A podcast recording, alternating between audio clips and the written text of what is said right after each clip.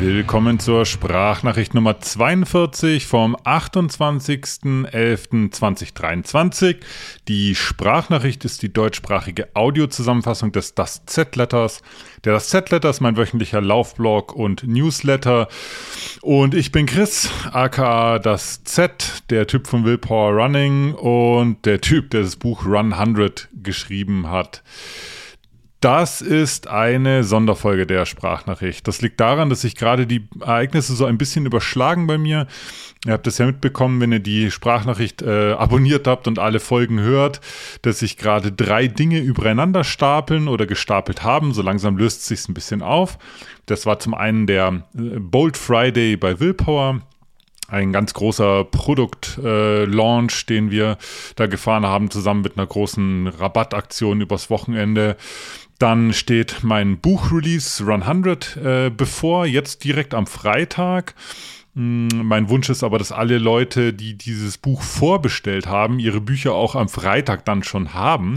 Das heißt, ich bin schwerst damit beschäftigt, hier Bücher zu signieren und zu verschicken. Und das Dritte, was dann on top noch dazu kommt, was auch heute das Thema der heutigen Sprachnachricht sein soll, ist das Marathontraining. Ich habe äh, vor einigen Wochen mich dazu entschieden, äh, dem Marathon nochmal eine Chance zu geben, nachdem das im Frühjahr ja verletzungsbedingt nicht geklappt hat, dass ich einen Marathon Marathon gelaufen bin. Äh, und habe ja jetzt, weiß nicht, wie viel, 12, 13, 14, 14, 15 Wochen sowas, äh, mich jetzt auf den Valencia-Marathon äh, vorbereitet. Und das hatte ich immer mal wieder angeteasert im das Z-Letter und auch in der Sprachnachricht und habe das immer wieder angerissen, das Thema. Aber irgendwie ist es dann immer wieder hinten runtergefallen, davon äh, zu berichten. Und deswegen wollte ich heute eine Sondersprachnachricht aufnehmen und auch ein Sonder das Z-Letter verschicken der sich mit diesem äh, Marathon-Training äh, für den Valencia-Marathon befasst.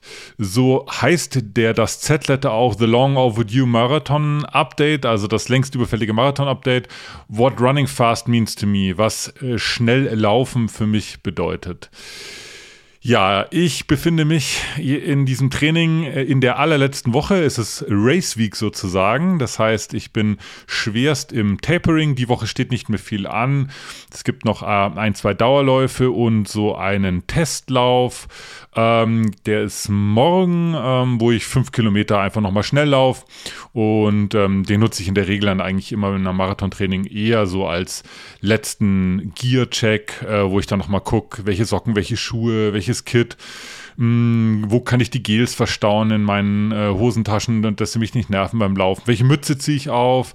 Mh, hm, all die Sachen die dann ähm, mich potenziell nicht mehr nerven können äh, beim Marathon, die versuche ich vorher schon so in trockene Tücher zu bringen und per Trial and Error, wie ich das eigentlich so durch mein ganzes Leben mache, ähm, rauszufinden, was da jetzt für mich am besten funktioniert. Aber ganz ehrlich, ist nicht meine erste Marathon-Vorbereitung. Vieles davon ist jetzt für mich kein, kein, kein großes Hexenwerk und ich weiß da relativ gut, wie ich damit ähm, ja, mit, mit, den Sachen so zurechtkomme. Dieser Trainingszyklus war super spannend und auch ein bisschen untypisch. Das hatte ich auch schon mal in der Sprachnachricht kurz beschrieben.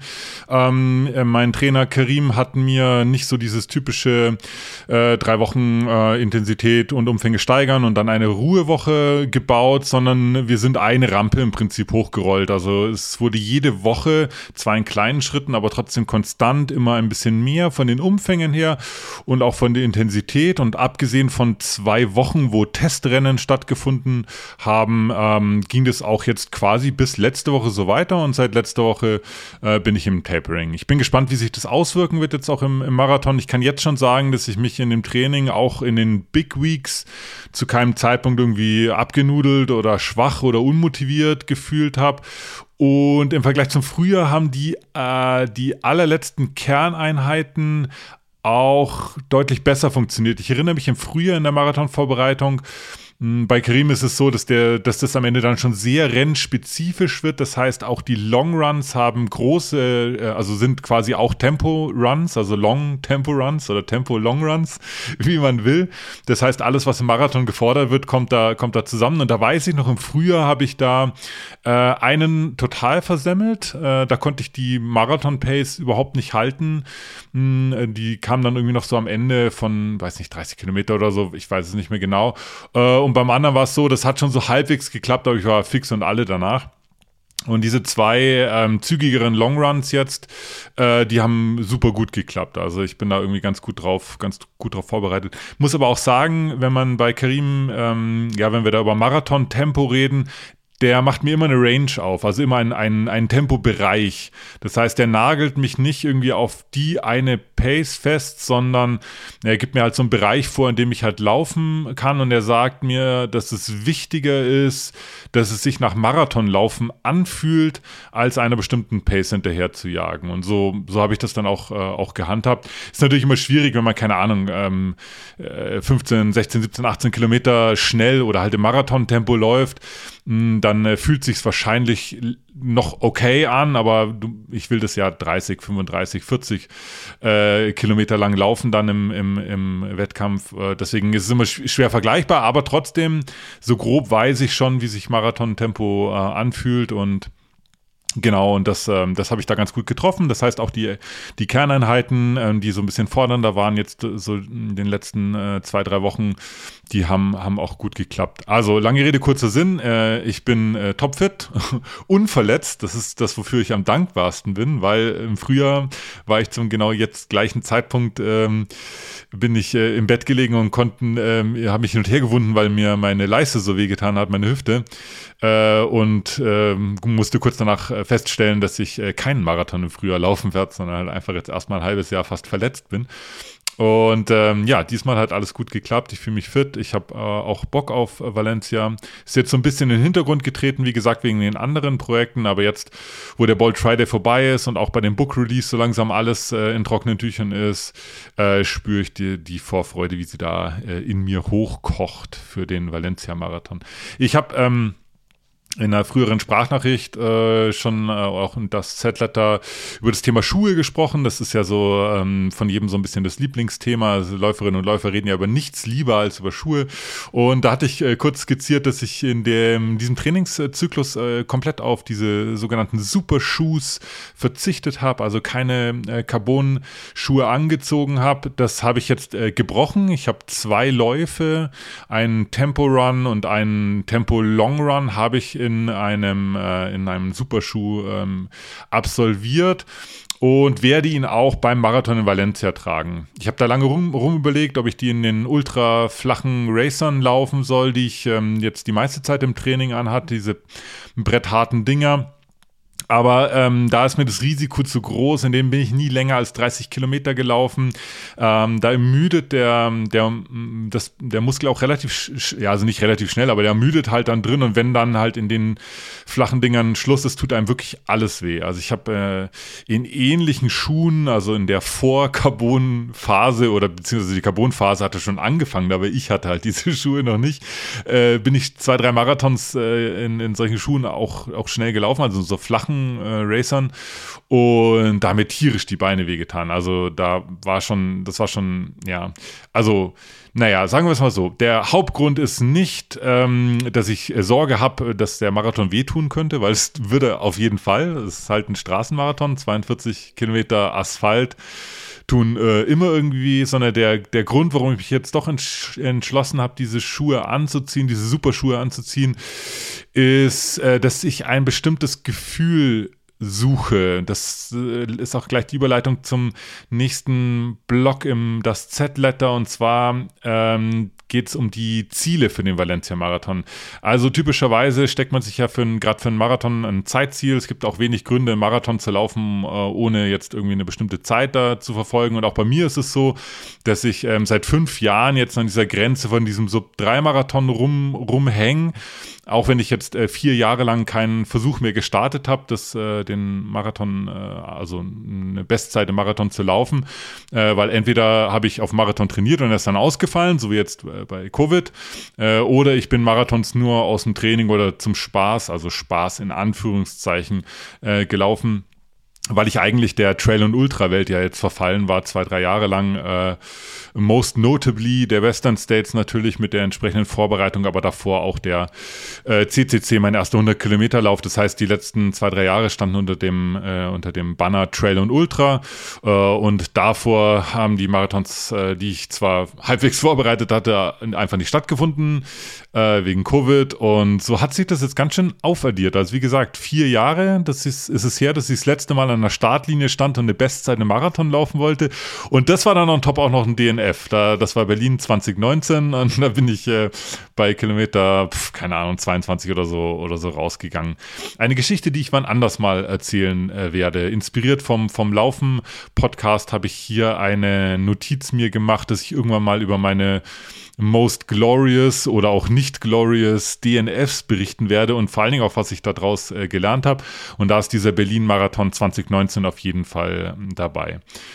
Genau, meine Ziele für den Valencia-Marathon, die sind eben keiner greifbaren äh, Zeitnatur so, so, sozusagen. Also es, ich habe, ich spüre es einfach nicht. Ich habe keine, ich habe äh, keine konkrete Zeit, weder eine Bestzeit noch diese drei Stunden. Das sind alles Sachen, die ich sehr gerne haben will, wie jeder von uns. Aber ähm, fühle ich dieses Mal nicht. Vielleicht liegt es daran, dass es so lange her ist, dass ich den letzten Marathon wirklich ähm, äh, gut trainiert gelaufen bin. Äh, aber wonach ich mich sehne, ist ein Gefühl. Es ist keine konkrete Zeit, sondern ein Gefühl. Und zwar das Gefühl, schnell zu laufen. Das klingt jetzt erstmal so ein bisschen abstrakt, ähm, weil für jeden bedeutet Schnelllaufen so ein bisschen was anderes.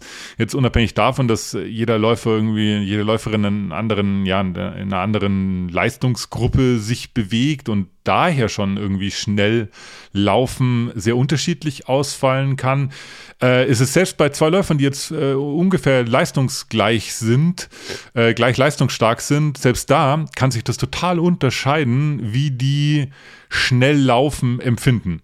Für den einen sind es die letzten 300 Meter Sprint beim 10 Kilometer Lauf äh, flach auf Asphalt, da fühlt er sich schnell. Für wieder jemand anderen ist es die Beine im Downhill, im Ultra, im letzten Downhill die Beine komplett aufzumachen und den Berg runterzubrechen, wie bescheuert.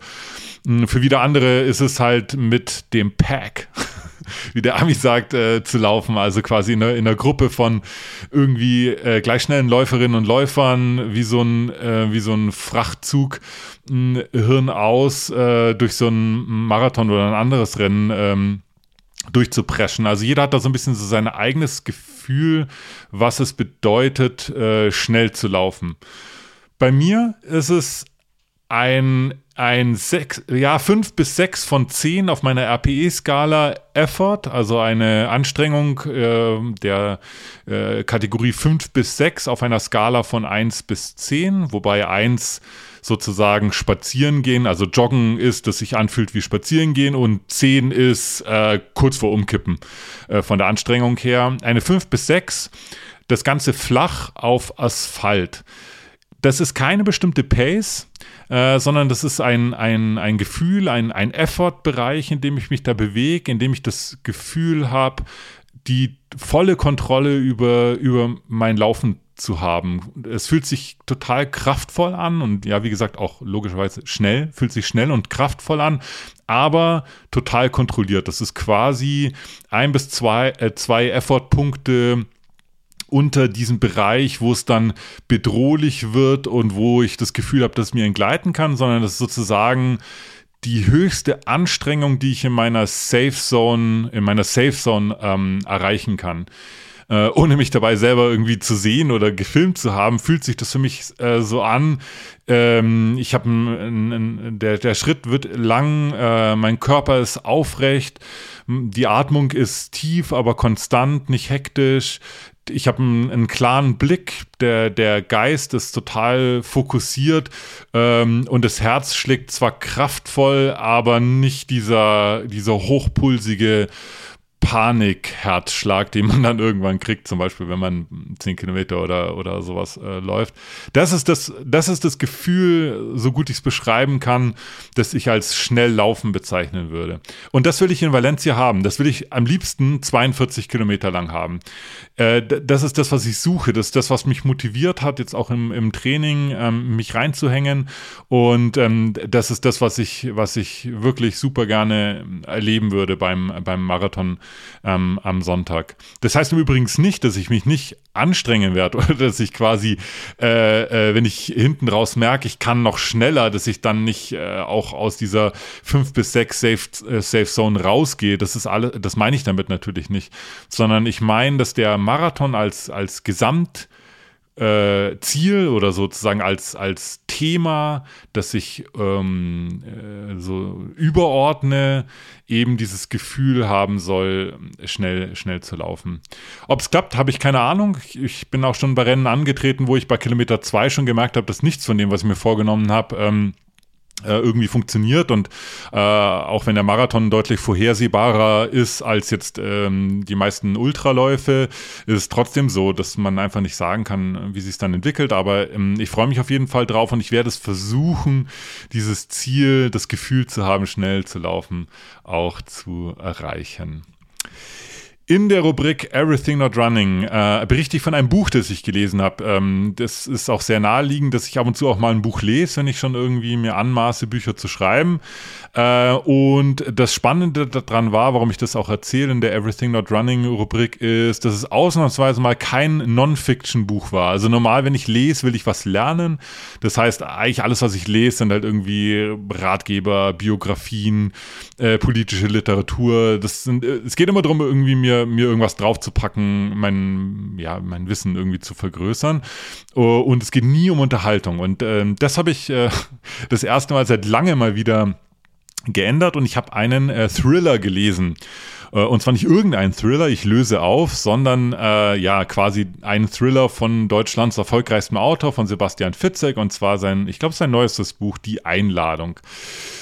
Äh, Sebastian Fitzek, ihr kennt den wahrscheinlich zumindest vom Namen her. Äh, absoluter Bestselling-Autor, ähm, verkauft Milliarden, naja gut, sind Millionen, aber trotzdem gefühlt Milliarden von äh, Büchern. Äh, ähm, und äh, das wohl offensichtlich nicht ohne Grund. Und ich wollte mal ein Buch von ihm lesen. Es war mein erstes von ihm, um herauszufinden, was denn eigentlich der, was denn jetzt eigentlich das Besondere ist. Also was, warum die Leute, wenn von dem ein neues Buch rauskommt, in den Buchladen hetzen, dieses Buch kaufen und am selben Abend noch in einem Hubs quasi durchlesen, durchbingen, würde man bei Netflix sagen. Ähm, und ja, habe mich dann, äh, habe mir das Buch geholt und habe mich dann abends hingesetzt und habe es dann tatsächlich auch in drei Abenden hintereinander gelesen, wobei der letzte Abend fünf Stunden am Stück war mit offenem Mund äh, und völlig äh, vereinnahmt von dieser Geschichte habe ich das äh, fertig gelesen, äh, bis mir fast die Augen zugefallen sind und bin in, in Ehrfurcht zurückgelassen worden. Ich habe zwar nicht das Geheimnis äh, von Sebastian Fitzeks Erfolg entschlüsseln, äh, Erfolg äh, entschlüsseln können, äh, habe aber so einen kleinen Einblick äh, gekriegt, zumindest, warum das bei so vielen Leuten so krass gut ankommt. Es war einfach wahnsinnig spannend. Es war super, super krass on point. Interessanterweise mit einer sehr einfachen Sprache, sehr kurzen Sätzen, sehr kurzen Kapiteln sehr kurzen Dialogen. Äh, alles super auf den Punkt gebracht. Äh, war es so, dass man das Buch überhaupt nicht mehr, überhaupt nicht mehr weglegen äh, wollte. Und äh, es wird sicherlich nicht mein letztes äh, Sebastian Fitzek Buch gewesen sein. Ich werde äh, mir da jetzt noch ein paar mehr holen. Gar nicht so sehr, weil ich mir jetzt irgendwie, weil ich immer noch hoffe, dass ich sein Erfolgsgeheimnis entschlüsseln kann, sondern weil es mich tatsächlich äh, gut unterhalten hat. Also weil ich tatsächlich einfach ähm, äh, tolle Gefühle hatte beim, äh, beim Lesen. Äh, und das kenne ich so in der Form eigentlich nicht, weil wie gesagt, normal Non-Fiction, äh, was lernen, Wissen draufpacken. Aber rein fürs Entertainment war das wirklich total mitreißend und faszinierend, dieses, äh, dieses Buch zu lesen. Das war's von der Sprachnachricht, von der Sondersprachnachricht ähm, diese Woche und ihr hört wieder von mir am Freitag. Freitag ist ein besonderer Tag. Am Freitag werde ich nämlich mein erstes Buch Run 100 veröffentlichen. Da ist der große Tag gekommen. Da bin ich zwar schon in Valencia, also quasi ähm, verweile nicht in Deutschland, aber ich werde alles so vorbereiten, dass zum einen die Vorbestellungen alle da bei euch dann schon eingetroffen sind uh, und zum anderen auch, dass ich da irgendwie eine, eine Sprachnachricht und ein, das Z-Letter zu dem Thema noch äh, veröffentlichen kann. Vielen Dank fürs Zuhören, für die Aufmerksamkeit und auch fürs äh, Mitfiebern bei meinem Marathon-Training und auch bei meinem äh, Buchprojekt und ähm, ich freue mich, dass ihr mir so viel Interesse schenkt und ähm, noch mehr freue ich mich wie immer auch über Nachrichten von euch und äh, könnt mir jederzeit Fragen stellen, irgendwas schreiben. Ich mag den Austausch mit euch sehr, das bereitet mir auch, äh, auch viel Freude und ist für mich auch einer der Gründe, warum ich mir jede Woche wieder ähm, so viel Mühe gebe, ein das Z-Letter, mindestens ein das Z-Letter und mindestens eine Sprachnachricht zu verfassen. Bis dann, macht's gut, ciao.